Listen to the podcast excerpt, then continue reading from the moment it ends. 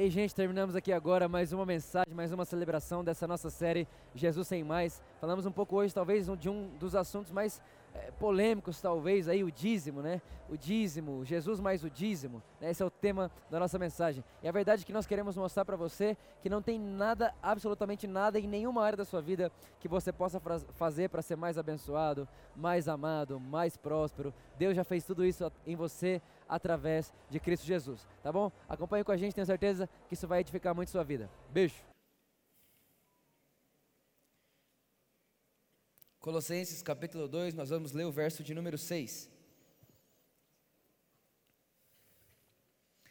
Colossenses capítulo 2, verso de número 6. Nós vamos ler do 6 ao 8. Se quiser, pode acompanhar aqui também na tela com a gente. Portanto, assim como vocês receberam a Cristo Jesus, o Senhor, continuem a viver nele. Verso 7. Enraizados e edificados nele, firmados na fé, como foram ensinados transbordando de gratidão. Verso 8. Tenham cuidado para que ninguém os escravize a filosofias vãs e enganosas, que se fundamentam nas tradições humanas e nos princípios elementares desse mundo e não em Cristo. Feche seus olhos, vamos orar. Espírito Santo, muito obrigado. Muito obrigado pela sua doce, santa e preciosa presença. Obrigado, Espírito Santo, porque não tem como o Senhor estar mais presente não tem como o Senhor estar mais no ambiente. O Senhor já está aqui de forma plena. E tudo que o Senhor vai fazer aqui nessa noite é revelar Jesus. É para isso que o Senhor está aqui na terra. Jesus disse que iria e deixaria alguém que ensinaria sobre ele. Então nós te agradecemos, Espírito Santo, porque certamente aprenderemos sobre Jesus. E ao aprendermos sobre Jesus, graça e favor são multiplicados. Mais consciência de quem nós somos, mais consciência do amor de Deus por nós, não seremos os mesmos. Te agradecemos em nome de Jesus. Amém. Amém e amém. Irmãos, nós estamos numa série, há mais ou menos, se eu não me engano, essa, essa é a quinta mensagem, que se chama Jesus Sem Mais. Né? E, e, e a grande verdade é que nós temos, de uma forma bem uh, uh, eficaz, no sentido assim, falando de forma bem fundamental, de, de, bem fundamentada, perdão, levando essa realidade de volta à igreja, voltarmos à essência do Evangelho, né? onde o Evangelho não há mais o que ser acrescentado naquilo que Jesus fez. Então, desde o primeiro dia, nós temos vindo falando a respeito disso, né? principalmente tendo a igreja de Gálatas como contexto. O apóstolo Paulo ele chega em Gálatas e ele vai dizer: Olha, quem enfeitiçou vocês? Por que, que vocês, começando pelo Evangelho, agora vocês querem se aperfeiçoar através das obras da lei? É, porque irmãos judeus tinham se infiltrado na igreja de Gálatas e tinham começado a pregar, a incentivar a circuncisão. Enfim, se você não tem acompanhado, vale muito a pena você pegar depois lá no YouTube e dar uma olhada naquilo que a gente tem falado nessa última série. Tá? Hoje eu quero falar com você sobre um dos assuntos talvez mais polêmicos, não só polêmico, mas mais mal compreendido, não só pela igreja também, mas também pela sociedade, que é o dízimo. Né? Eu queria que você olhasse aí para a pessoa que está do seu lado e fizesse essa pergunta para ela: Jesus mais o dízimo é, faz essa pergunta para a pessoa que está do outro lado, para ela ficar com raiva também, faz. É. Eu quero conversar um pouco sobre isso com você nessa noite. Eu já vou te adiantar, irmãos, nós vamos pregar o Evangelho. Você vai perceber que enquanto a gente prega o Evangelho, o dízimo também vai convergir em Cristo Jesus. Tá? Então, já, antes de, de mais nada, eu quero dizer para você, né, para todo mundo que de alguma forma vai assistir isso online, enfim, nossa intenção nunca é pregar contra algo a nossa intenção aqui é só pregar a favor de Jesus. A gente não quer ir contra o dízimo, a gente só vai a favor de Jesus. A gente não quer ir contra qualquer outra coisa que alguém já ensinou, que alguém já acreditou. Pelo contrário, a gente quer ir a favor de Jesus. E vale contar para vocês dois testemunhos do que, aconteceram, é, do que aconteceu hoje pela manhã, depois que a gente pregou essa mensagem. Ah, nós recebemos uma, uma mensagem de uma irmã que assistiu pela internet, e essa irmã ela tem uma veia bem legalista ela é bem, assim, sabe, ah, bem difícil, assim, aquele negócio bem assim, não, tem que dar, tem que ser fiel a Deus, e, e se não der, o maligno vai tocar, e se não der e tal, enfim. E ela mandou uma mensagem para nós hoje falando da liberdade que foi para ela ouvir isso, e como ela queria mandar essa mensagem para o irmão dela, por quê? Porque o irmão dela está com uma doença há muitos anos, e na cabeça do irmão e da família inteira, a doença apareceu quando ele parou de dizimar. Então, é o que está dentro da cabeça desse rapaz nesse exato momento. Quem sabe ele não está, nos assistindo agora. Né? Então, assim, para você ver o, o, nível do que nós estamos né, falando aqui, de como que nós, como que esse assunto ele, ele carrega uma seriedade, ele carrega uma. Nós precisamos aprender. E vale lembrar também que a verdade liberta, não machuca. É, a verdade só machuca para quem não quer ser livre, mas para quem quer ser livre, a verdade é libertadora. É libertadora, é liberdade. Né? É a verdade plena do Evangelho. E a verdade, irmãos, é que não há ninguém que não concorde que a generosidade é superior que o dízimo.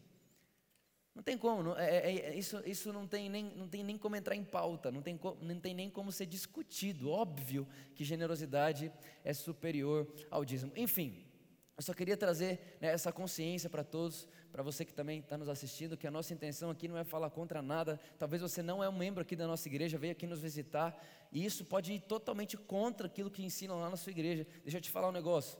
Nossa intenção não é contra nada, pelo contrário, a gente vai a favor de Jesus e você vai perceber aqui no decorrer do tempo que a gente só vai apontar para Jesus e quem vai resolver essa questão para a gente não é o Vitor, é a Bíblia. Ok? Está feliz ainda?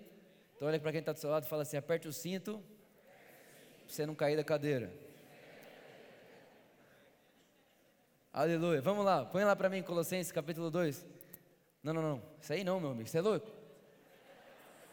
Tá tirando, irmão. Esse é o próximo. Olha lá. Portanto, assim como, irmão, eu quero chamar atenção para você com esse assim como. O apóstolo Paulo ele está falando assim, olha, da mesma forma que vocês receberam Jesus, continuem a viver nele. E a pergunta, irmãos, que vale deixar para nós é: de que forma nós recebemos Jesus? Pela fé? Única e exclusivamente pela fé? Pela fé no quê? No Evangelho. Então o que o apóstolo Paulo está dizendo é o seguinte: Vitor, você começou, você recebeu Jesus pela fé no Evangelho. Não mude agora, depois que você recebeu Jesus pela fé no Evangelho, não mude a forma de andar com Ele. Da mesma forma que você recebeu, ou seja, pela fé no Evangelho, continue agora caminhando com Ele. Não mude a forma de relacionar, não mude a forma de fazer acontecer. Se você começou pela fé no Evangelho, continue vivendo pela fé no Evangelho. É isso que o apóstolo Paulo está incentivando aqui. E no, cap... no versículo 3, versículo 3 não, perdão, versículo 8, põe para mim, por favor, Ed. Versículo 8 ele vai dizer: Tenham cuidado para que ninguém os escravize a filosofias vãs e enganosas, que se fundamentam nas tradições humanas e nos princípios elementares desse mundo e não em Cristo Jesus. Irmãos, o que o apóstolo Paulo está fazendo aqui é muito sério. Ele está dizendo, gente, como sempre, como em todas as vezes, isso, irmão, não é uma coisa nova, não está acontecendo só agora. Se você for estudar a história da igreja, sempre vai ter uma mensagem querendo entrar no meio dela que vai misturar o evangelho de Jesus com tradições religiosas. Desde sempre é assim. Se você for estudar o, os, os, os primeiros anos da igreja, você vai perceber que isso já era uma verdade lá. Se você for estudar, por exemplo, 300 anos depois, em Roma, isso já era verdade. Se você for estudar, por exemplo, a época de Lutero, isso já era verdade, isso já acontecia lá. Então, isso não é uma coisa nova, isso sempre aconteceu. De uma certa forma, irmão, deixa eu te contar um negócio. A verdade é que o texto de Gálatas capítulo 5 diz que um pouquinho de fermento leveda toda a massa. Então, para você comprometer a mensagem do Evangelho, você não precisa ir contra o Evangelho, basta acrescentar fermento nessa massa. Um pouquinho de fermento leveda toda a massa. Um pouquinho de religião compromete todo o evangelho. Irmãos, de verdade, quem aqui não, não, concorda comigo que a mensagem do evangelho é irresistível? E quando você ouve ela, quando você vê o amor de Deus, a graça de Deus, é impossível você não se entregar para isso, sim ou não? Sim, mas por que, que nós, como igreja, não somos tão estimados à altura do evangelho? Porque de alguma forma, um pouquinho do fermento levedou a massa. E quando a sociedade vem provar o nosso sabor, nós não temos gosto de evangelho. Por quê? Porque nossa massa está levedada. As pessoas estão levedadas. Nós misturamos o evangelho com um tanto de coisa que, ao provar da, uma, da, da igreja, a sociedade não sente o sabor do evangelho, mas sente o sabor de uma mistura. E essa mistura não parece muito agradável, porque ela parece boa, mas de repente ela fica meio esquizofrênica.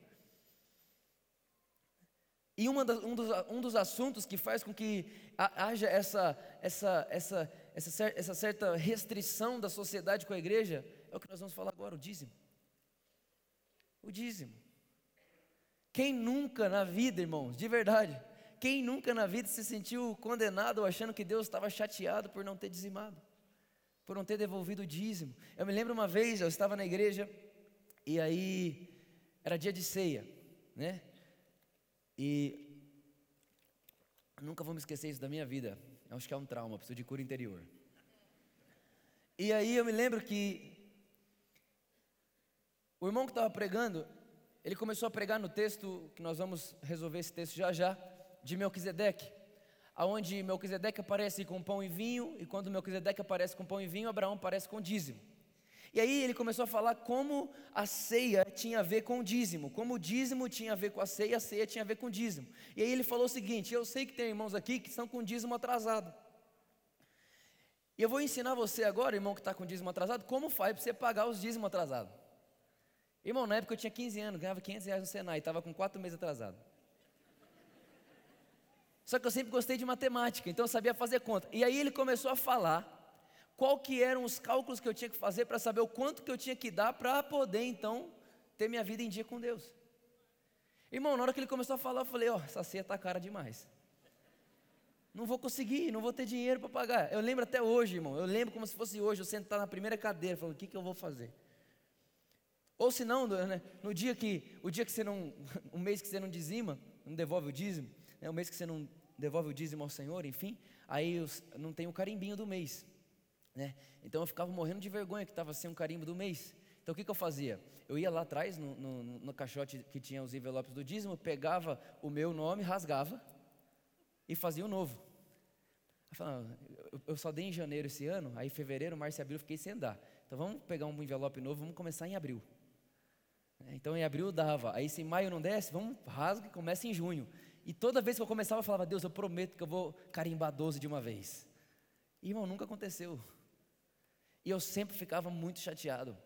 Eu sempre ficava muito triste, eu sempre ficava muito condenado, porque de alguma forma eu achava que aquilo fazia com que as portas do céu fechassem para mim. E se a porta do céu fechou para mim, eu vou olhar para Deus, Ele não vai me ver, Ele não vai me enxergar, não tem como Ele me enxergar. E não tem como eu viver uma vida abençoada dessa maneira. Sem querer te expor, quem aqui já viveu uma coisa parecida com essa? Ah, então acho que eu estou pregando para alguém. Irmãos, antes de a gente continuar aqui, vale lembrar você que a Bíblia, ela tem três públicos. Isso eu aprendi com o Reinhard, e foi uma das coisas mais preciosas que eu aprendi dele. Ele falando comigo disse: Vitor, a Bíblia tem três públicos: o judeu, o ímpio e o justo. E a verdade é que muitas vezes nós, como igreja, nós temos que entender com quem que a Bíblia está falando em determinado momento da história. A gente não pode achar que tudo que está falado é para mim, ou que tudo que está falado é para o meu irmão. Não, para quem que estava sendo falado. Em que horas que isso estava sendo falado? De que maneira isso estava sendo falado? Isso é para justo? Se é para justo, então é para mim. Se é para judeu, eu não sou judeu. Se é para ímpio, eu não sou ímpio. Então, por exemplo, né, todo mundo vem e fala: Não, Vitor, você está falando que os nossos pecados estão perdoados, mas a Bíblia diz que todo aquele, não, que, que se confessares os pecados, então receberá perdão, e aquele que não diz não ter pecado para confessar é mentiroso. Eu falei: Pois é, mas esse capítulo é um capítulo escrito para ímpios. Então eu não posso pegar um capítulo escrito para ímpios e pegar como se fosse verdade para mim. Hoje mesmo eu recebi uma pergunta na internet, um irmão perguntando para mim, falou: Vitor, você fala muito sobre os pecados perdoados, que todos os nossos pecados estão perdoados, mas eu aprendi sempre que eu tenho que confessar eles todos os dias. O que, que eu tenho que fazer? Porque, irmão, o que, que a gente fez? A gente pegou um capítulo bíblico que foi escrito para o ímpio, e para o ímpio é verdade, o ímpio tem que confessar o pecado. O que, que é confessar o pecado? Eu preciso de um Salvador. É, mas não é uma prática na vida cristã. Eu vou decorar, eu preciso lembrar todos os pecados que eu cometi para pedir perdão todos os dias, para que Deus me perdoe todos os dias. Não, irmãos. O texto de Hebreus é muito claro. Uma vez derramado sangue no seu lugar, de uma vez por todas você foi perdoado. Isso é para o justo. Isso é nítido. Uma vez, uma gota do sangue de Jesus é suficiente para te perdoar para sempre. Está entendendo o que eu estou falando? Sim ou não? Então repara, a gente precisa aprender a separar o público. Um outro momento, Jesus ele cura uma pessoa, e quando ele cura essa pessoa, ele olha para a pessoa e fala: Você foi curada? Sim. Então agora vai e apresente uma oferta ao sacerdote. Aí o que, que a gente fez como igreja? A gente vê Jesus fazendo isso e a gente faz igual para as pessoas. Ah, você quer ser curada? Apresente uma oferta ao sacerdote. Quem que é o sacerdote? Mas peraí, que época era essa? Que momento era esse? Com quem Jesus estava falando? Jesus não tinha morrido ainda, ou seja, a nova aliança não tinha dado start ainda, ele estava numa outra época, numa outra era, falando com judeus, isso não é para mim, ele falava com judeus. O judeu tinha o hábito de entregar ofertas ao Senhor, sacrifícios ao Senhor. Está comigo, sim ou não? Agora vamos lá. Entender isso é muito importante para tudo que a gente vai falar aqui. Vale lembrar você da história da humanidade. Presta atenção. Deus faz o homem. O homem e a mulher, não, vale, não, não dá nem tempo a gente ficar conversando muito sobre isso aqui, a gente já falou bastante sobre isso. Homem e mulher. Tem uma árvore que Deus falou, não coma dessa árvore. Essa árvore representava o amor de Deus pelo homem. Por que, que o amor de Deus pelo homem? Porque se Deus não coloca árvore, Deus seria um Deus controlador, que não dá ao homem o direito de escolha. Então Deus dá amor e escolha ao homem quando coloca uma árvore daquela no jardim. Você sabe da história? O homem vai e come a fruta. Quando ele come a fruta, ele é expulso desse ambiente e a partir de agora a terra está debaixo de maldição. A terra está debaixo de uma maldição de Adão, não de Deus. A partir desse momento começa a história do homem sem Deus, em busca do seu próprio esforço, em busca do seu próprio trabalho, em busca da, da sua, do seu próprio sucesso. Então Deus olha para Adão e fala: Adão, a partir de agora, se você quer comer, você vai ter que suar. A partir de agora, se você quer comer, você vai ter que trabalhar muito, vai ter que ralar muito, e Eva vai ter muita dor de parto. Irmão, isso não, não existia antes do pecado. Isso é uma realidade que veio a existir após o pecado. Antes isso não existia. Então vai Adão, Começa a história da humanidade. Adão agora começa a suar, trabalhar, trabalha, trabalha, trabalha, trabalha, trabalha. Chega um dia na história que a gente vai chegar num homem chamado Abraão. Quem que é Abraão? Abraão é chamado na Bíblia de o pai da fé. Deus chama Abraão e fala: Abraão, eu prometo para você um descendente que vai restaurar as nações, vai atrair as nações para mim. Quem que é esse descendente? Nós sabemos que esse descendente é Cristo Jesus. Então Deus chama Abraão e fala: Abraão, eu prometo Cristo para você. E esse descendente que vai vir sobre a terra, ele vai atrair as nações para ele. Cristo Jesus. Até aqui, tudo bem. Um dia, esse Abraão vai se encontrar com Melquisedeque, que é o que eu acabei de falar com você. A Bíblia vai chamar Melquisedeque de rei de Salém, que também o autor de Hebreus vai dizer que esse Melquisedeque é um tipo de Cristo. Então Abraão se encontra com Melquisedeque, e quando ele se encontra com Melquisedeque, que é o rei de Salém, né, Jerusalém, o rei da paz, que é o nosso Senhor Jesus Cristo, é um tipo de Cristo, a Bíblia diz que ele pega o dízimo dele e entrega todo o dízimo para Melquisedeque. Quando ele dá o dízimo a Melquisedeque, então Melquisedeque dá pão e vinho para ele. E infelizmente é aqui que muitas pessoas colocam esse fundamento tão assim: não, a gente tem que dar dízimo sim. Por que a gente tem que dar dízimo? Porque Abraão deu dízimo.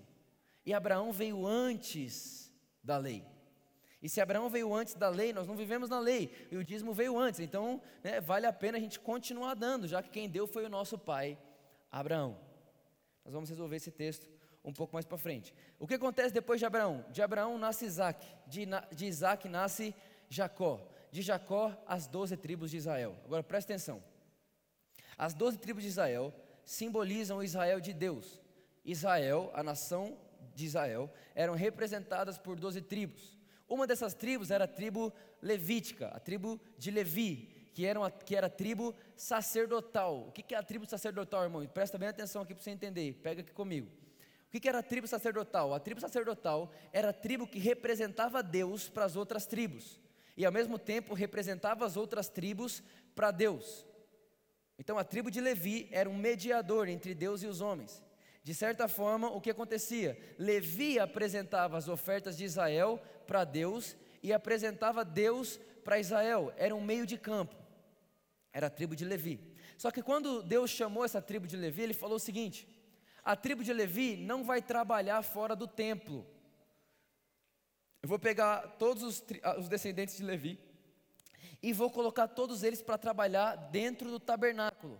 Então, todos eles trabalhavam dentro da igreja local, vamos dizer assim, da igreja da época, do tabernáculo, do templo, certo? Fazendo tudo, todas as atividades religiosas da época. Então, era isso que a tribo de Levi fazia. Então, o que, que Deus falou? Para que haja mantimento nesse, nesse lugar, para que os levitas tenham que comer, para que os levitas tenham dignidade, para que os, que os levitas recebam salário, o que, que vai acontecer? As outras onze tribos vão pagar os dízimos para os levitas. As onze tribos pagam os dízimos para os levitas. Para quê? Para que eles tenham comida, salário e dignidade. Você está entendendo o que eu estou falando? Sim ou não? Então era, era, era mais ou menos isso, irmão. E para que, que servia o dízimo? Entenda isso: o dízimo servia para três coisas. O dízimo servia para três coisas. Primeira, o dízimo servia para manter o culto, né, para manter o templo em dia. Então sustentava o templo, sustentava o sacrifício, sustentava os levitas, então pagava a conta do templo em funcionamento. Então por que, que o templo funcionava? Porque tinha os dízimos das onze tribos de Israel. Só ok? Sim ou não? Então primeira coisa, pagava-se os cultos, pagava o templo, pagava os levitas, quem trabalhava, né, acendendo incenso, sacrificando animal, enfim, tudo isso que não cabe agora a gente falar muitas atividades tinham os levitas. A segunda coisa era para auxílio dos pobres. Então o que acontecia? Os levitas pegavam dinheiro, administravam, pagavam suas contas e administrava o, o, o recurso para distribuir com os pobres.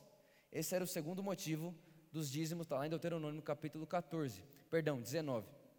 Esse era um dos motivos dos dízimos. Primeiro, manter o culto funcionando. Segundo, auxílio de pobres. E terceiro, era para fazer festa. Então, o que, que acontecia? Deus olhava para o povo e falava assim: Olha, eu quero que você pegue parte do, parte do dinheiro de vocês para fazer festa. Eu quero que vocês celebrem. Eu não quero que vocês peguem 100% do dinheiro de vocês e fiquem aí, ah não, vamos, vamos comprar mais terra, vamos ganhar mais dinheiro, né? aquele negócio frenético. Não, eu quero que vocês parem, peguem o dízimo e vão fazer festa. Celebrem. Celebrem aquilo que eu tenho dado para vocês, celebrem aquilo que eu tenho feito por vocês. Então, primeiro, manter o culto. Segundo, auxílio de pobres. Terceiro, fazer festa. Estão comigo? Agora coloca lá o Malaquias capítulo 3, verso 10. Vamos lá para o versículo mais famoso da história da igreja evangélica. Aleluia. Não vou nem perguntar quem aqui já pregou esse texto. Malaquias capítulo 3, versículo 10. Olha só. Tragam o dízimo todo ao depósito do templo, para que haja alimento em minha casa. Ó Deus falando, põe a minha prova. Deus é Deus mesmo, irmão. Ponham-me à prova, diz o Senhor, e vejam se não, vou, se não vou, vou abrir as comportas dos céus e derramar sobre vocês tantas bênçãos que nem terão de guardá-las. Agora olha para cá, irmão. Quem que não quer dar dízimo com uma promessa dessa? Você pega 10% do seu dinheiro, dá para Deus, e Ele promete tudo isso para você. Eu prometo, faça a prova de mim. Né? Quantas vezes a gente não, já não ouviu algumas pessoas falando, faça a prova de Deus. Dá o dízimo para você ver o que Deus faz. Né? Dá o dízimo para você ver se Deus não vai abrir os céus. Né? Dá o dízimo para você ver se você não vai ser abençoado. Tudo em cima de Malaquias capítulo 3, versículo 10. Agora vai ficar melhor, olha o próximo, o próximo verso, verso 11. Impedirei que pragas devorem suas colheitas. Irmão, quem não quer? Não precisa nem pagar segurança, irmão. É só 10%, mais nada. Lá, ele vai impedir que as pragas devorem as colheitas e as videiras no campo não perderão seu fruto. De verdade, irmão, quem não quer uma coisa dessa? Quem que não quer uma realidade dessa? Pô, 10% só, só uma partezinha. Eu dou uma partezinha e Deus faz tudo isso com o resto. Eu quero isso. Mas repare, irmão, que esse texto ele é totalmente condicional. E tudo que é condicional não faz parte da vida pela fé. Tudo que é condicional não faz parte da vida da nova aliança. Nós lemos aqui semana passada, a lei o mérito é o contrário da fé. O que, que é isso aqui? É Deus fazendo por mim desde que eu faça por Ele primeiro. Se eu fizer para Deus primeiro, Deus faz para mim. Isso, irmão, é a estação, o período da lei que foi dada a Moisés. E nós todos sabemos, já falamos isso aqui um milhão de vezes, a lei nunca foi o plano de Deus, pelo contrário. Quando Deus deu a lei para o homem, Deus deu a lei para o homem, para o homem entender de uma vez por todas, que através da lei ninguém é abençoado por Deus. Ninguém pode ser declarado justo diante de Deus através da lei. Ninguém. Então, isso aqui é uma coisa completamente fundamentada na lei. Por exemplo, quem aqui nunca ouviu uma pregação sobre Deuteronômio 28? Se atentamente ouvires a voz do Senhor teu Deus e guardares todos os seus mandamentos e obedecerem todos os seus princípios, então ele será a seu favor. Então, se obedeceres a Deus, se você fizer, se, então Deus fará isso, isso, isso. Só que lá no final vai dizer assim: ó, se você não obedecer, aí irmão, o bicho pega.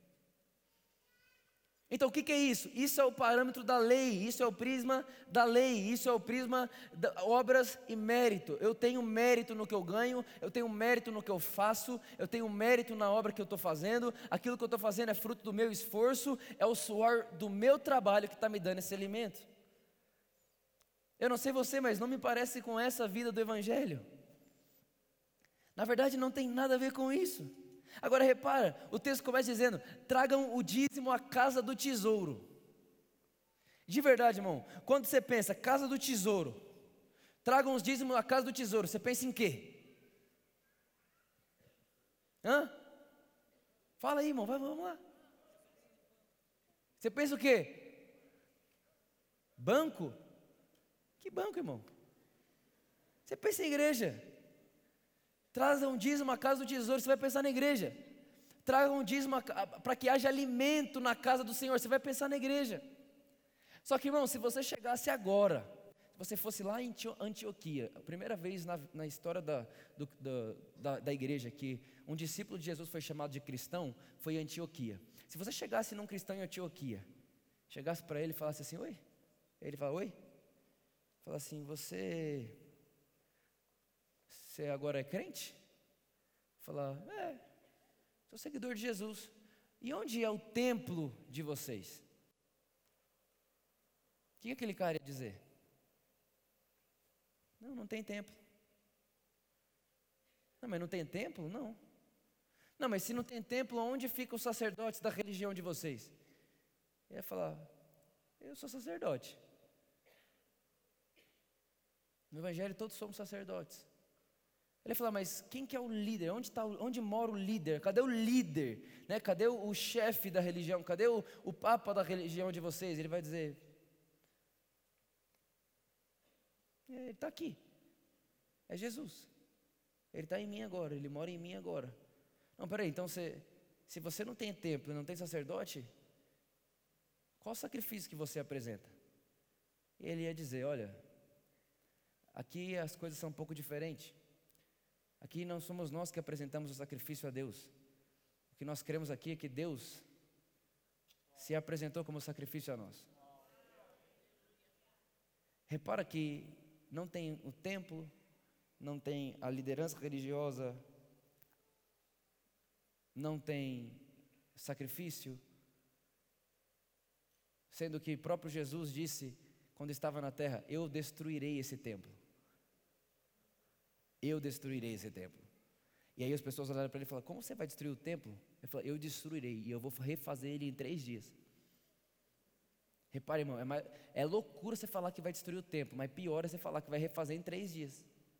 E o apóstolo João, o apóstolo do amor, enquanto ele escreve isso, ele diz: E Jesus falava a respeito da igreja. Irmãos, entenda, quando Jesus disse, Eu vou destruir esse templo e em três dias vou restaurá-lo, ele estava dizendo, eu não vou habitar em templos feitos por mãos de homens. Eu vou transferir minha moradia. Eu vou destruir esse, vou restaurar o plano perfeito. E o plano perfeito não é Deus morando em prédio. O plano perfeito não é ter uma casa do tesouro. O plano perfeito é Deus em nós, a esperança da glória. Ou seja, Jesus vai restaurar essa verdade, Ele restaura isso. Então, irmão, a verdade é que trazei a casa do tesouro, trazei ao depósito do templo. Não tem templo. Estou inventando uns. Mas não tem templo. Que templo? Irmão, nós somos cristãos. Não somos uma religião. Nós não temos templo, nós não temos o sumo sacerdote. Pelo contrário, o nosso sumo sacerdote é Cristo. Irmão, nós não temos mais um Moisés.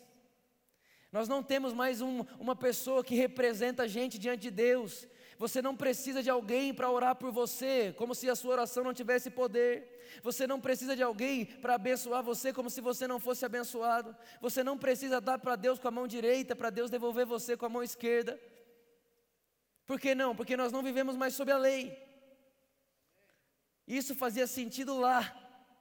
Lá isso existia. Lá você, se você não fosse da tribo levítica, você precisava de um sacerdote levítico para apresentar ofertas a Deus. Lá você precisava de um sacerdote levita para você apresentar a Deus seus sacrifícios, suas oferendas, suas ofertas. Mas irmão, isso não é mais a nossa vida hoje. Você não precisa de mim para chegar a Deus. Deixa eu te falar um negócio, você não precisa de mim te dar uma direção para a sua vida, você tem o Espírito da verdade em você. E a Bíblia diz que Ele guiará você em todas as coisas. Irmãos, a verdade da nova aliança é superior. Por isso que o apóstolo Paulo vai dizer em Hebreus capítulo 8, presta bem atenção nisso, Hebreus no capítulo 8 vai dizer: chamando nova essa aliança, ele tornou antiquada a primeira, e aquilo que está envelhecendo vai desaparecer. Não faz sentido algum Irmão, não faz sentido. Não faz. Agora você olha talvez e fala, Vitor, mas por que tem tanto disso, irmão? Sempre teve. E vou te falar, tem. E vai continuar tendo. Mas é por isso que o apóstolo Paulo falou assim, gente, não deixe que ninguém engane vocês. O Espírito de Deus está dentro de vocês. Irmão, se o dia, se o, o dia que eu começar a falar uma coisa para você e virar lei dentro de você, porque sou eu que está falando, alguma coisa está errada.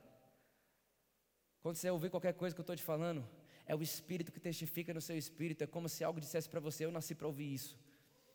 É como se algo dissesse para você: Isso é verdade dentro de mim. Meu Deus, como que esse menino está falando uma coisa que estava dentro de mim, eu só não sabia pôr para fora? Isso é o testificado do Espírito Santo. Agora, irmão, ah não, o que o pastor fala, o que o líder religioso fala é lei. Lei nada, irmão. Que mané é lei? Isso não existe. Eu vou te contar, não vai existir, não vai voltar a existir. Por quê? Porque Cristo se tornou maldição por nós. E essa é a maldição da lei, que estava sob a lei. Cristo já se tornou ela em nosso lugar. Eu não tenho medo mais dela. Eu não tenho medo da acusação da lei. Eu não tenho medo da nada da lei, nada. Está comigo aí sim ou não? Agora presta atenção. Quando o apóstolo Paulo, ele está escrevendo sua carta a Gálatas, como eu falei com vocês, tem muita coisa aqui fundamentada no livro de Gálatas, só não dá para abrir o texto toda hora. Ele vai dizer assim: aquele que quiser cumprir um mandamento, tem que cumprir todos. O apóstolo Paulo ele vai dizer: ou você é justificado pela lei, ou você é justificado pela graça, não tem outra forma. Não tem outra forma de se aproximar diante de Deus, ou é pela lei ou é pela graça. Porém, se você quer cumprir a lei, não é cumprir um, o que você gosta, você cumpre, o que você não gosta, você não cumpre. É se você quer cumprir um mandamento, então cumpra todos. Então vou te contar, eu sou a favor de pregar o dízimo, desde que junto com o dízimo pregue a circuncisão, o guardar o sábado, o não comer carne vermelha, tudo isso. Se tudo isso for pregado junto, então beleza, então tenta aí se justificar pela lei, mas já já você vai clamar com o Salvador, que você não vai conseguir. Eu sou muito a favor, quer pregar, prega, mas prega inteiro. Fala tudo. Então vamos guardar toda a lei. E uma das coisas que a lei fala é não coma sem lavar a mão. E essa semana alguém aqui comeu sem lavar a mão? Condenado. Se você quer cumprir a lei, então cumpra toda a lei. Agora pensa, irmão, Gênesis capítulo 14, vem, Abraão vem dar o dízimo. Gênesis capítulo 16, 17, 15, 16, 17, ele circuncida. Então, peraí, o dízimo veio antes da lei, mas a circuncisão também, mas a gente só quer dizimar, por quê? Vamos circuncidar também, vamos circuncidar todo mundo. Então a gente deveria fazer assim, a partir de hoje, o dizimista vai ter que circuncidar. Agora, irmão, escuta o que eu vou falar aqui. Como, eu vou falar para você agora como um pastor de igreja. Você quer ouvir? É muito mais seguro para nós, pastores, saber que, peraí, se a gente tem mais ou menos tanto de pessoas, a média mais ou menos de dízimo é essa, então a gente pode trabalhar mais ou menos com isso. Mas repara, isso vai totalmente contra a fé. Porque eu nem preciso de fé mais para sobreviver o próximo mês da igreja. Eu sei quanto que eu vou ter, eu sei quanto que eu posso pagar, eu sei o que eu posso fazer. Agora, quando você tem um, um, um, lugar, um ambiente onde você não sabe o nome de quem dá, não sabe quanto dá, não sabe quanto vai dar, você pode dar um real, pode dar mil, não pode dar nada, não vai mudar nada na sua vida nem na minha. Aí você não tem controle de nada. Você fala, o que vai ser do próximo mês? Eu vou continuar andando da mesma forma que eu recebi Jesus. Eu recebi Jesus pela fé. Eu vou continuar andando com Ele pela fé.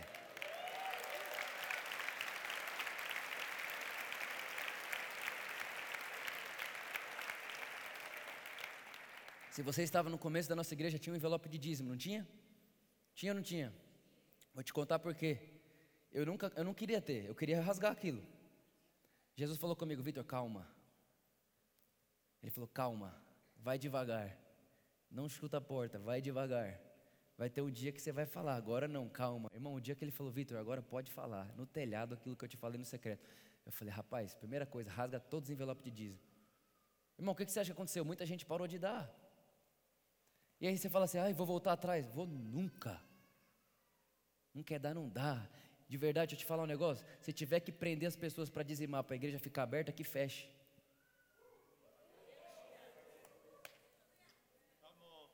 Porque se o que mantém a igreja aberta é uma coisa que caducou em Cristo, então era melhor estar fechada.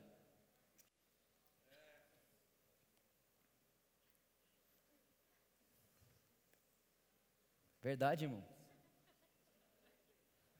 Mas Deus é bom. E Ele sempre é o provedor do que Ele fala que vai fazer. e quando Deus disse, Eu vou fazer. Quando Ele diz, Eu vou fazer, Ele não está contando com escravidão de ninguém para recursos aparecerem. Ele está contando com a generosidade dos seus filhos, para que tudo que Ele diz que vai fazer, Ele vai fazer e mais, vai fazer através de nós.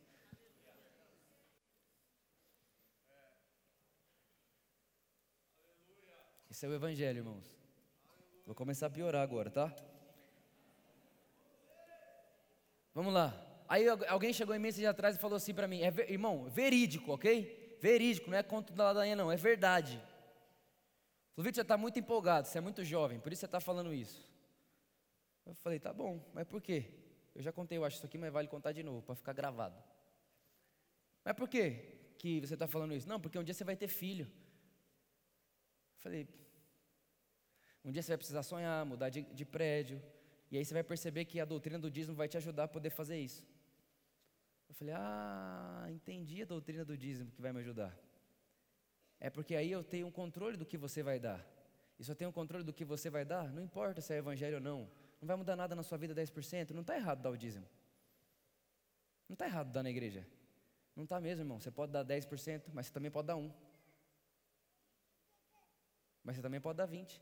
E você pode dar 100. Nenhum, nenhum, nenhum desses está errado. O que está errado é quando o ensino começa a dizer para você que existe algo a ser acrescentado no que Jesus fez. Como quem diz, Jesus mais o dízimo igual vida financeira abençoada. Mentira. Jesus.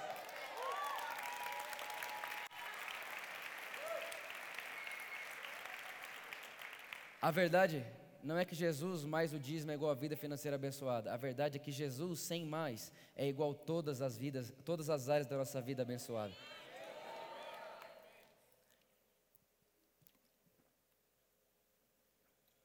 Jesus sem mais, irmão, é Jesus sem mais. Sem mais mesmo, sem mais nada. Sem mais nada. E alguém chegou para mim esses dias atrás e falou: Vitor, mas Jesus falou do dízimo. Falou mesmo. Lá em Mateus capítulo 23, verso 23, ele diz: Ai de vocês, mestre da lei, fariseus e hipócritas. Tem alguém aqui, mestre da lei?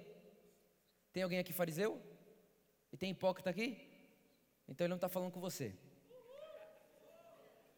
Ele vai dizer: Vocês dão o dízimo, olha lá, vocês dão o dízimo da hortelã, do endro e do, e do cominho mas tem negligenciado os preceitos mais importantes da lei, que é a justiça, a misericórdia e a fidelidade. Vocês devem praticar essas coisas sem, sem omitir aquelas. Ou seja, muita gente chega em mim e fala, Vitor, mas Jesus falou do dízimo. E ele falou: ó, você deve ser misericordioso, ter justiça e amar as pessoas, sem abandonar o dízimo. Você pode dizimar e continuar amando as pessoas. Irmão, não discordo, Jesus falou isso mesmo, mas a pergunta é: em que época, em que situação e para quem? Jesus já tinha morrido? Não, a nova aliança não começa quando ele nasce, a nova aliança só começa quando ele ressuscita. O que é a nova aliança? A maldição da lei exposta em Cristo Jesus. Ele, ele, ele, ele, nos redime da maldição da lei, Ele cumpre a pena por todos os nossos pecados, e quando Ele ressuscita, agora Ele pode chamar você de filho de Deus, é aí que começa a nova aliança. Ou seja, por que, que Jesus falou isso? Porque fazia parte do tempo presente que Ele estava. Não fazia nem sentido Jesus ir contra o dízimo, ele vivia numa época onde eles faziam isso a fim de encontrar o favor e a bênção de Deus. Agora, se alguém acha que Jesus consegue falar isso hoje para nós, essa pessoa não entendeu mesmo a realidade do Evangelho. Por que não? Porque Jesus jamais falaria isso aqui agora. Jamais ele falaria isso. Jamais. Quer ver só o que diz o apóstolo Paulo? É um dos meus versos favoritos, esse eu queria que a gente colocasse. Filipenses capítulo 3, verso 2. Filipenses capítulo 3, verso de número 2.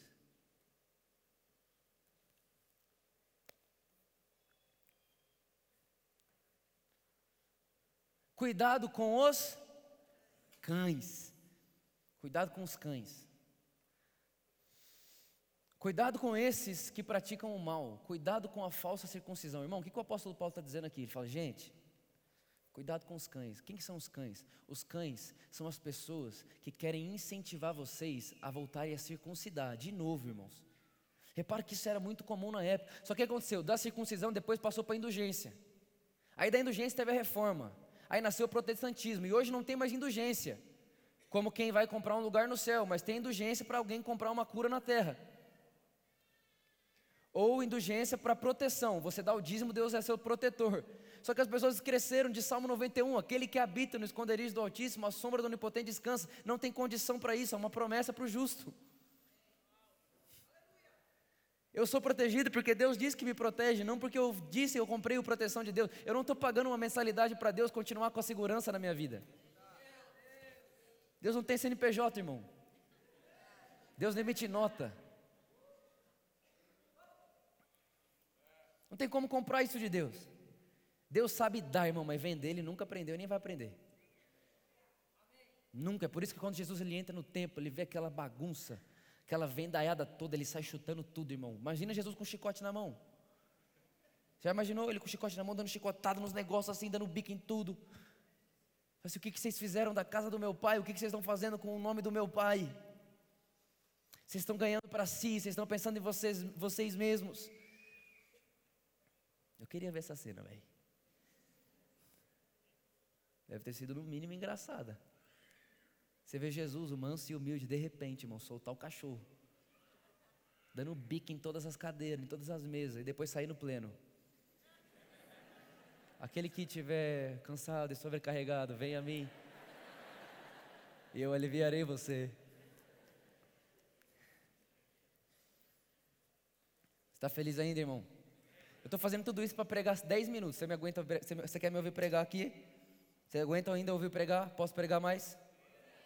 Então continua, cuidado com os cães. Com a falsa circuncisão, verso 3. Presta atenção nesse verso. Pois nós é que somos a circuncisão. Nós que adoramos pelo Espírito de Deus, que nos gloriamos em Cristo e não temos confiança alguma na carne. Irmão, presta atenção, grava esse texto. Você quer fazer uma tatuagem? Tatua isso na testa. Tatua na testa, sem confiança alguma na carne. Pensa numa das maiores verdades que existem no evangelho prático, no dia a dia. Nós não sabemos confiar na carne. Ele está dizendo, nós somos a circuncisão. Mas Paulo, nós quem? Nós os que não confiamos na carne para acessarmos o favor de Deus. Nós que não confiamos nas obras da carne para acessar a bênção de Deus. Nós somos a circuncisão.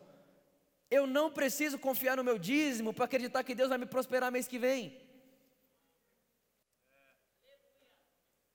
Eu não preciso confiar na minha fidelidade para ter convicção e certeza absoluta que Deus vai continuar sendo fiel e que no mês que vem Ele vai me guardar e que no ano que vem Ele vai continuar me guardando e que daqui 10 anos eu ainda vou estar debaixo das suas asas, como um pintinho está debaixo da asa da galinha.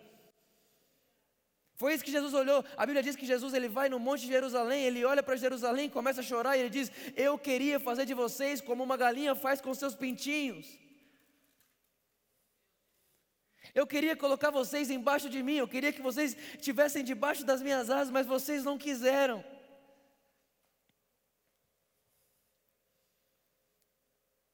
Irmão, sem confiança alguma na carne. É aquela típica história que a gente estava conversando hoje. O cara está na praia, aí rouba o cara do cara, roubaram o carro do cara, do cara na praia. Aí o cara roubou o carro, o carro voltou para São Paulo. No meio da serra, no meio da serra, ele está subindo a serra, acaba a gasolina. Aí ele deixa o carro no meio da serra, a polícia acha o carro, enquanto a polícia acha o carro, tem uma tempestade na praia. Toda a praia que o cara estava é alagada, todo mundo perde o carro. E na hora que ligam para ele, fala: chama o seu carro na serra, ele fala: ó, oh, Deus me guardou. Porque eu sou dizimista. Aí tem um outro irmão que mora no mesmo bairro, perdeu o carro, aí você vai, irmão, você está dizimando? Não, por que, irmão? Por que você está perguntando isso? Não, porque Deus sabia que ia ter um alagamento aqui na praia, ele me enviou.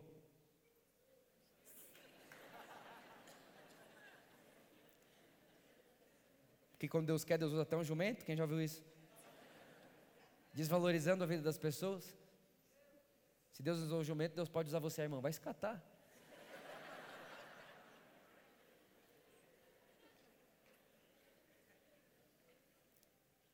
Aí Deus pegou meu carro, levou para a serra, guardou para mim. Ah, eu fico imaginando, Deus olhou para a Praia Grande.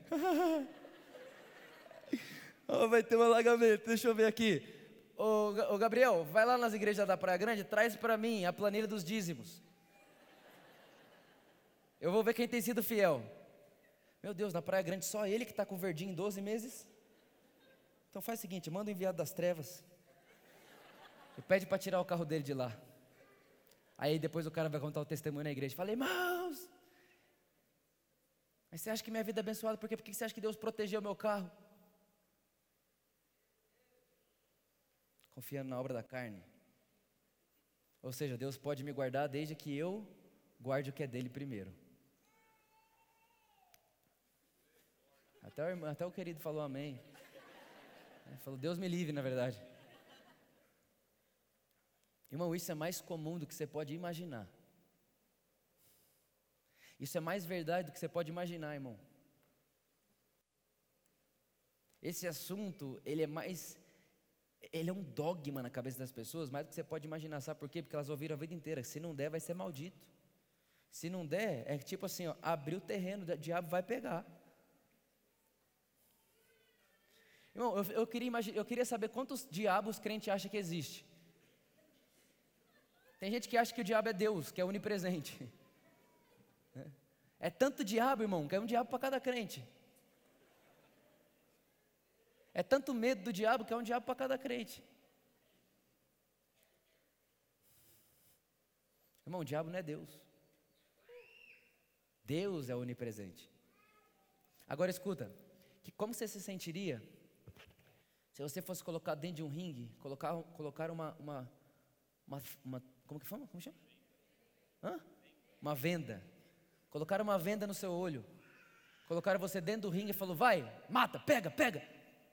Aí está dentro do ringue lá, bate para um lado, bate para o outro. Você fala: meu Deus, tô, parece que eu estou batendo no vento, mas não vou parar de lutar.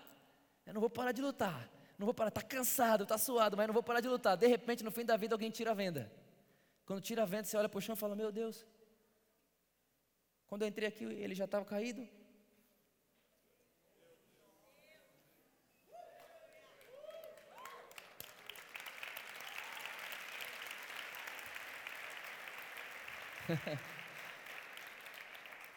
Irmão, eu não estou em guerra contra o devorador.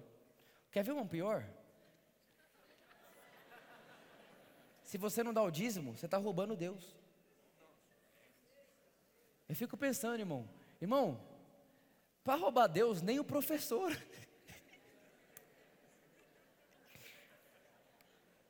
Irmão, como que rouba Deus, irmão?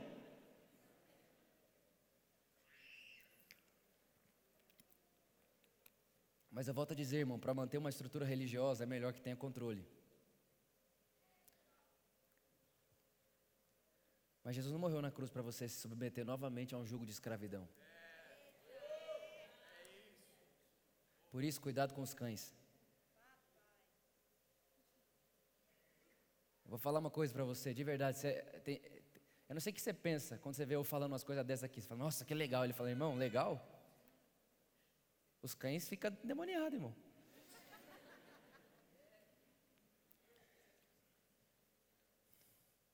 Só que tem uma coisa: morrer pela igreja eu nunca morreria, nunca, porque Jesus já morreu. Nunca, não tem por que morrer pela igreja, Jesus morreu por ela. Mas tem uma coisa que tem acontecido faz tempo: a gente morrendo pela mensagem. E pela mensagem, irmão, eu faria qualquer coisa.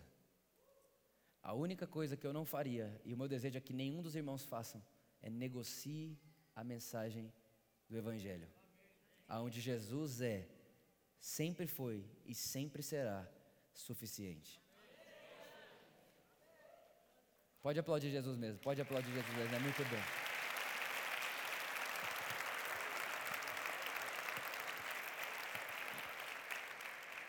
Continua lá para mim, para a gente poder ir terminando aqui. Vamos.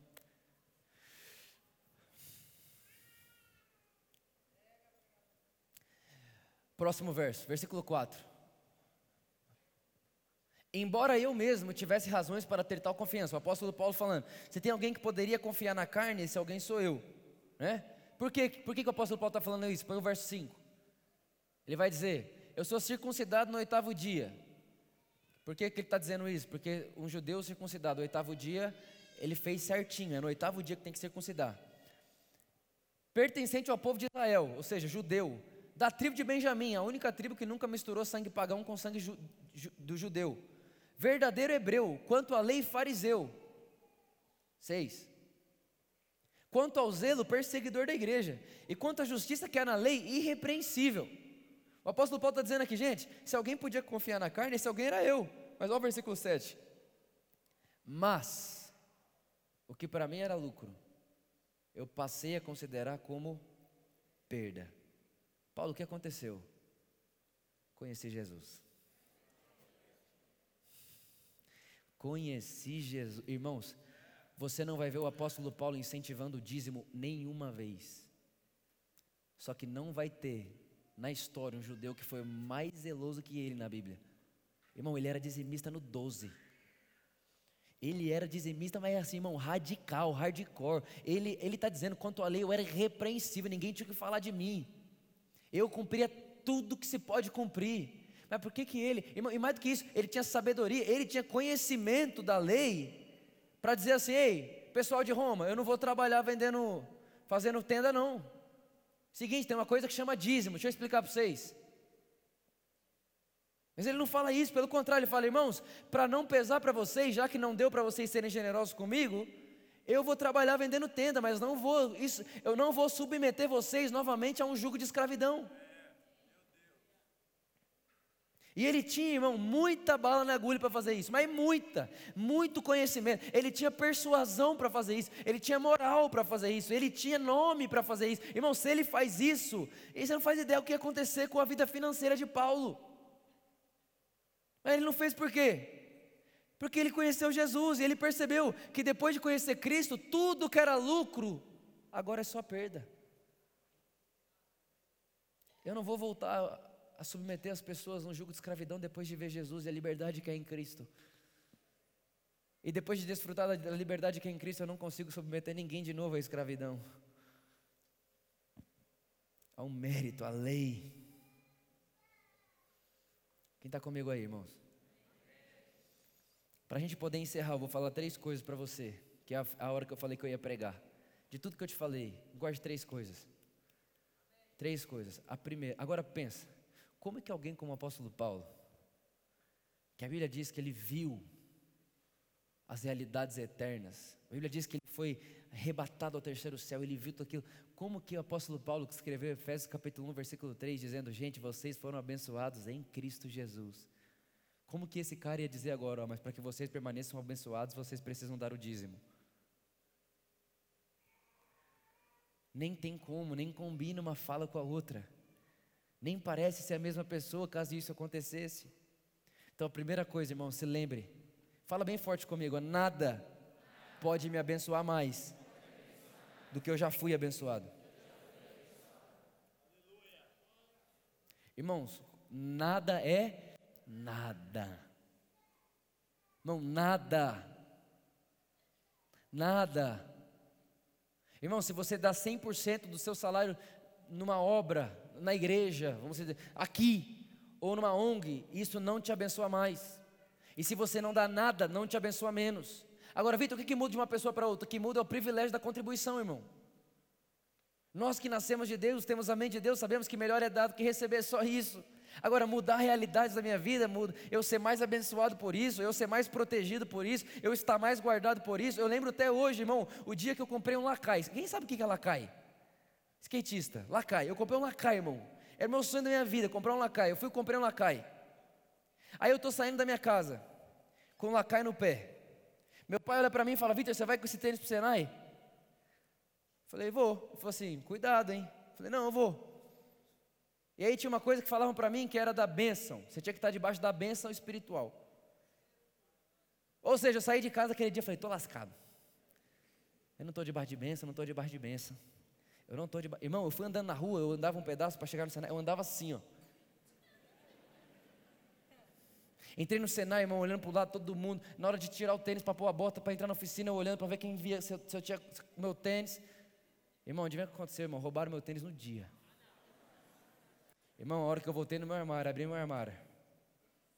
Falei, é, tem que respeitar a autoridade mesmo, espiritual. A bênção espiritual. E aquilo, irmão, me perseguiu um bom tempo da minha vida. Achando que se eu não tivesse a bênção de Y, de X, Deus não estaria comigo, Deus não me abençoaria, ou de alguma forma ia dar errado. Mas repare, irmão, até o diabo se move pela fé.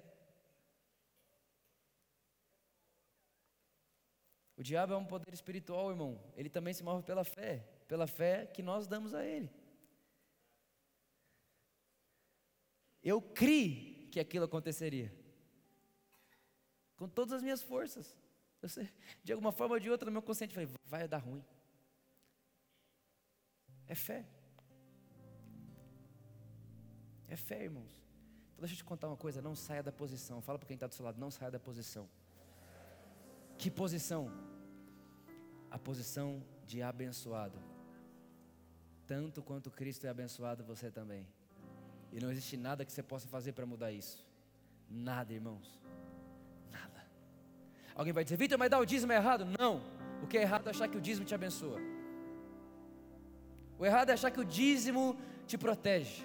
Agora, Vitor, é o dízimo que temos que dar? Não, irmão. Estou falando de dízimo que é 10% falando da religião, estou falando do, do, da liturgia, estou falando dos 10%. Quer dar 10%? Dá. Quer dar 20%? Dá. Quer dar 30%? Dá. Quer dar 50%? Dá, irmão. Só não, só não faça um elo, não faça uma ligação disso com a bênção de Deus sobre a sua vida. Não acredite que Deus é um ser que está olhando para ver quem está dizimando, para, ah, não, esse dizimou, abençoa, esse não, diabo, pega, pega, pega, esse abençoa, pega, não, esse aqui não dizima, pega, diabo. Irmão, Deus é um menino,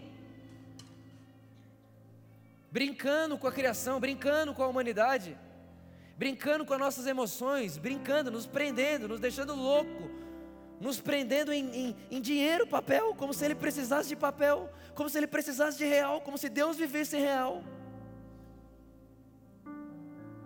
Não, irmãos, Deus é seu Pai, Ele te protege porque Ele é bom. Ele te abençoa porque Ele é bom. Ele te guarda porque Ele é bom.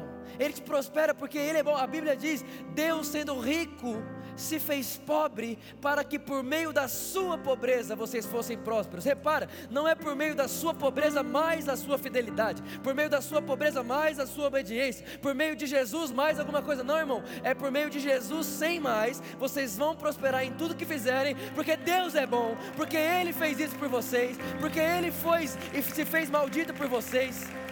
É por causa dele. É por causa dele, ele que fez. Deus dá, mas não vende, irmão. Segunda coisa, nós somos livres para a generosidade.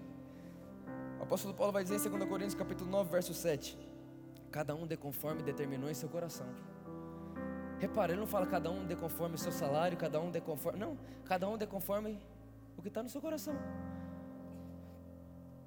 Você quer dar 100, você dá 100. Você quer dar mil, você dá mil. Você quer dar 10 mil, você dá 10 mil. Você quer dar 100 milhão, dá 100 milhão, faz o que você quiser. Mas não vem dizer que Deus vai te abençoar por isso. Não vai, irmão. Aleluia. Dê conforme determinou em seu coração, não com pesar ou por obrigação. Irmão, quem aqui não pode dizer que já veio dar várias vezes, não aqui, talvez em outro lugar, mas você foi dar dinheiro você ia com pesar. Ixi, tem que dar. É por obrigação, tem que dar. Não, mas Deus gosta de gente obediente, que faz mesmo sem gostar. E se eu for fiel no pouco, hum, Deus vai me pôr no muito.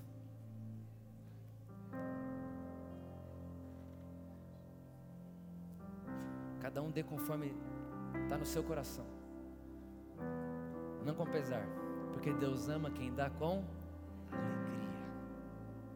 Irmão, Deus ama quem dá com alegria. Por isso, quando Jesus ele está lá no templo, ele está olhando o momento da oferta, vem um milionário, dá muito dinheiro, outro milionário dá muito dinheiro, outro milionário dá muito dinheiro, vem uma viúva, dá uma moeda. Irmão, uma moeda. Jesus olha e fala: Foi a maior. Jesus, que matemática é essa sua? Ele está dizendo: a matemática da alegria. A que veio mais feliz é a que deu a maior oferta.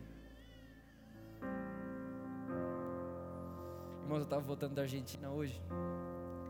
Quando eu entrei no avião, tinha uma senhora, bem senhora mesmo, mais para lá do que para cá. Bem mais para lá, irmão, tava bem senhora mesmo.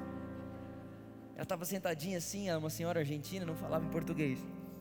Na hora que ela estava entrando, ela estava com a mala dela, então eu peguei a mala dela, peguei as coisas dela, guardei para ela, ela sentou do meu lado e eu sentei na janela, ela sentou no corredor, o meio ficou livre. Eu estava muito cansado, muito cansado. Foi muita correria na Argentina, a gente pregou várias vezes, acabamos dormindo bem pouco, enfim. Muito cansado, então eu apaguei no avião. Irmão, eu não vi o avião subir nem descer. Na hora que eu fui, que eu desci o avião, que eu senti que ele bateu no chão, chegou, eu acordei. Irmão, quando eu acordei, aquela senhora estava olhando para mim assim, ó. Sabe quando a pessoa está esperando você acordar, olhando a sua cara assim, tipo, acorda, acorda, acorda? A hora que eu acordei, irmão, eu emocionei demais, porque a hora que eu acordei, ela estava olhando para mim assim, ó. A hora que eu olhei para ela, tipo, ela apontou para a cadeira do meio. E na cadeira do meio, quando passou o lanchinho, ela pegou tudo para mim. Deixou em cima da cadeira. E eu devo ter, eu imagino, irmão, umas duas, três horas e meia de voo lá me olhando assim, ó. Que que é isso, irmão? Um coração generoso. A hora que eu acordei, ela apontou assim, não sabia falar comigo. Aí eu, graças. E na hora, irmão, Jesus falou comigo, Vitor. Quem sabe a oferta dela não é a maior oferta de hoje. Irmão, não tem a ver com dinheiro, não tem a ver com porcentagem, não tem a ver com calculadora, não tem a ver com comprar Deus, não tem a ver com ser fiel a Deus, não tem nada disso, irmão. Cristo é suficiente. Deus já fez tudo isso por você, você já está em Cristo. Não tem nada que você possa fazer para ser mais abençoado. Mas, irmão, tem uma coisa: o que nós fazemos uns para os outros não muda nada do que nós somos em Deus e nem para Deus. Mas eu não sei você, mas eu amo o privilégio de dar com alegria. E isso é muito superior ao dízimo. Mas é muito superior. Ninguém paga imposto feliz, porque aquilo que é obrigação você dá porque tem que dar. Se Deus ama quem dá com alegria, precisava sair a obrigação e entrar a generosidade.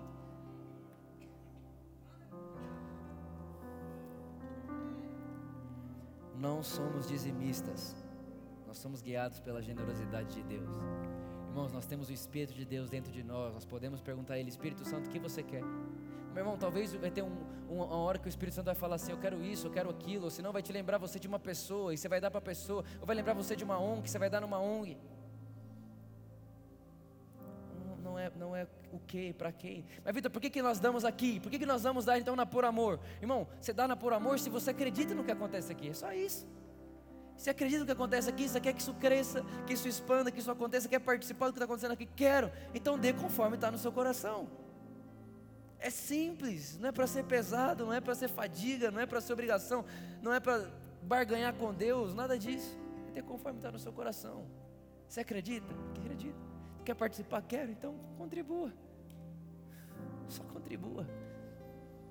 Só que não se esqueça, não vai te abençoar mais. Te abençoar mais não. Mas tem uma coisa que vai te dar: a alegria do contribuinte. A alegria de quem dá. E isso, irmão, não se pode comprar. Não se pode comprar. E por último, não decaia da graça. Primeira coisa, não tem como você ser mais abençoado. O dízimo não te abençoa, oferta nenhuma te abençoa, nada te abençoa, irmão. Você já é abençoado e enriquecido em Cristo. O que te prosperou é Cristo se tornar pobre. Ponto final. Cristo e ponto final. Cristo sem mais nada. Segunda coisa, não tem como alguém determinar no seu coração. Não é eu que defino quanto você dá, não é Moisés que define o quanto você dá. Para que, que eu vou precisar de Moisés falando que eu tenho que dar se eu tenho um espírito dentro de mim? Que pode falar para mim o que ele quer que eu faça, em que hora ele quer que eu faça, de que maneira ele quer que eu faça. E por último, irmão, não decaia da graça. Vitor, mas por que você está falando não decaia da graça? Porque, irmão, não é difícil, não é, não é difícil. Quando você menos espera, você está tá pensando uma coisa, você fala, meu Deus, esse pensamento é mais justiça própria do que que é não decair da graça? Não decair da graça é você ter a convicção do dia que alguma coisa acontecer fora do comum, fora do padrão, fora da vontade de Deus, você não vai dizer, ai, o que será que eu fiz de errado? Não é aquele negócio, aconteceu uma catástrofe, meu Deus, aonde foi que eu errei? Aonde foi que eu pisei fora da linha? Que dia foi que eu não dei o dízimo? Que dia foi que eu não, que dia foi que eu não ouvi a voz de Deus, né? Como quem diz, se eu tivesse acertado, a catástrofe não tinha acontecido. Irmão, isso é cair da graça. Isso é achar que, seu, que o seu acerto vai te proteger mais, vai te guardar mais. Não, irmão. Aquele que habita na sombra do esconderijo do Altíssimo, lá descansa. Lá descansa. E Ele te livra do laço do passarinheiro. É Ele que te livra. Irmão, você sabe o que é o passarinheiro? É o cara que fica querendo é, é, é tacar pedra nas galinhas, nos passarinhos que estão junto dos seus pais. Então o que, que ele tenta fazer? Ele tenta distrair, ele tenta distrair os, os, os filhotes, para os filhotes saírem debaixo da proteção do pai ou da mãe, para que então ele ataque o filhote fora da proteção do pai. Irmão, é isso que o diabo quer fazer só. Ele não tem como encostar em você. Ele não tem como entrar debaixo das asas de Deus. Ele não tem acesso a esse lugar. Por que não? Porque só tem acesso a esse lugar por meio do sangue de Cristo. Ele não tem o sangue de Cristo na vida dele. Você tem. Nós estamos lá por causa de Cristo. O que, que ele quer fazer? Ele quer ficar atacando mentira. Ele quer tacar cilada, colocar mentira na sua cabeça. Olha, é o dízimo. Olha, é a oração. Olha o que você pode fazer. Foca em você. Foca em você. Foca em você. Você está falando muito de Jesus. Só Jesus não rola. Só Jesus não dá, não. Só Jesus vai anular a responsabilidade do homem. Vai anular o que o homem pode fazer vai anular a obediência do homem, vai anular o dízimo, vai anular o controle da igreja, vai anular a célula, vai anular não sei o quê. Irmão, ele vai querer pôr um monte de coisa na sua cabeça para quê? Para você sair debaixo da posição do favor. E quando você sai de lá, e aí você começa a dar atenção para as outras coisas, você entra em desespero. Não porque Deus não está com você, não porque Deus não é seu favor, mas porque Ele está olhando para você e dizendo: Jerusalém, Jerusalém, eu queria tanto cuidar de você como uma galinha cuida dos seus pintinhos, mas vocês estão escolhendo viver por vocês. Não faça isso, irmão. Não viva confiando na carne para nada. E, e, cuidado com os cães. Irmão, tem muita coisa, é muita informação, é muita notícia, é muito texto, é muito vídeo, é muita gente. Fala de cá, fala de lá. Irmão, cuidado com os cães, pelo amor de Deus. Eles querem te escravizar. Eles querem que você dependa do que eles estão falando. Cuidado com os cães. Vocês são livres. Para a liberdade Cristo vos libertou.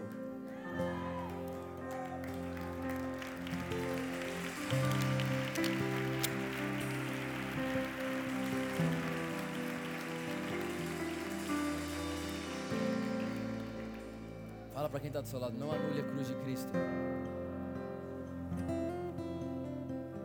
Não caia da graça, irmãos. caia da graça. Por isso que hoje nós, a gente achou de suma importância fazer isso. A gente estava recebendo muitas perguntas de muitos irmãos aqui da igreja. Pastor, mas e o dízimo? Vitor, isso aqui? Vitor, mas como que a gente faz isso? E esse texto? E esse texto? Né? E essa coisa e tal, enfim. Irmãos, tá aí. Claro como a luz do sol que nós cremos muito claro. Nós não estamos num, num ambiente de fazer para ter, nós estamos num ambiente de herdeiros do mundo. Só tem herdeiro do mundo aqui, irmão. Só tem herdeiro de Deus aqui. Como que eu vou falar para você que você tem que comprar uma coisa e você ser herdeiro de Deus? Não tem como. Estamos num ambiente onde nós lembramos uns aos outros o tempo inteiro quem nós realmente somos por causa de Cristo Jesus. Como de maneira maravilhosa, nós já cantamos isso aqui algumas vezes. Nós somos o que Ele é, nós temos o que Ele tem, mas só por causa do que Ele fez. Talvez isso, irmão, seja o resumo de tudo. Nós temos tudo que Ele tem, somos tudo que Ele é, por causa do que Ele fez. Não deixe que ninguém escravize vocês. Ele libertou você, e aquele que o Filho liberta, verdadeiramente se torna livre. Fique de pé comigo no seu lugar, vamos orar.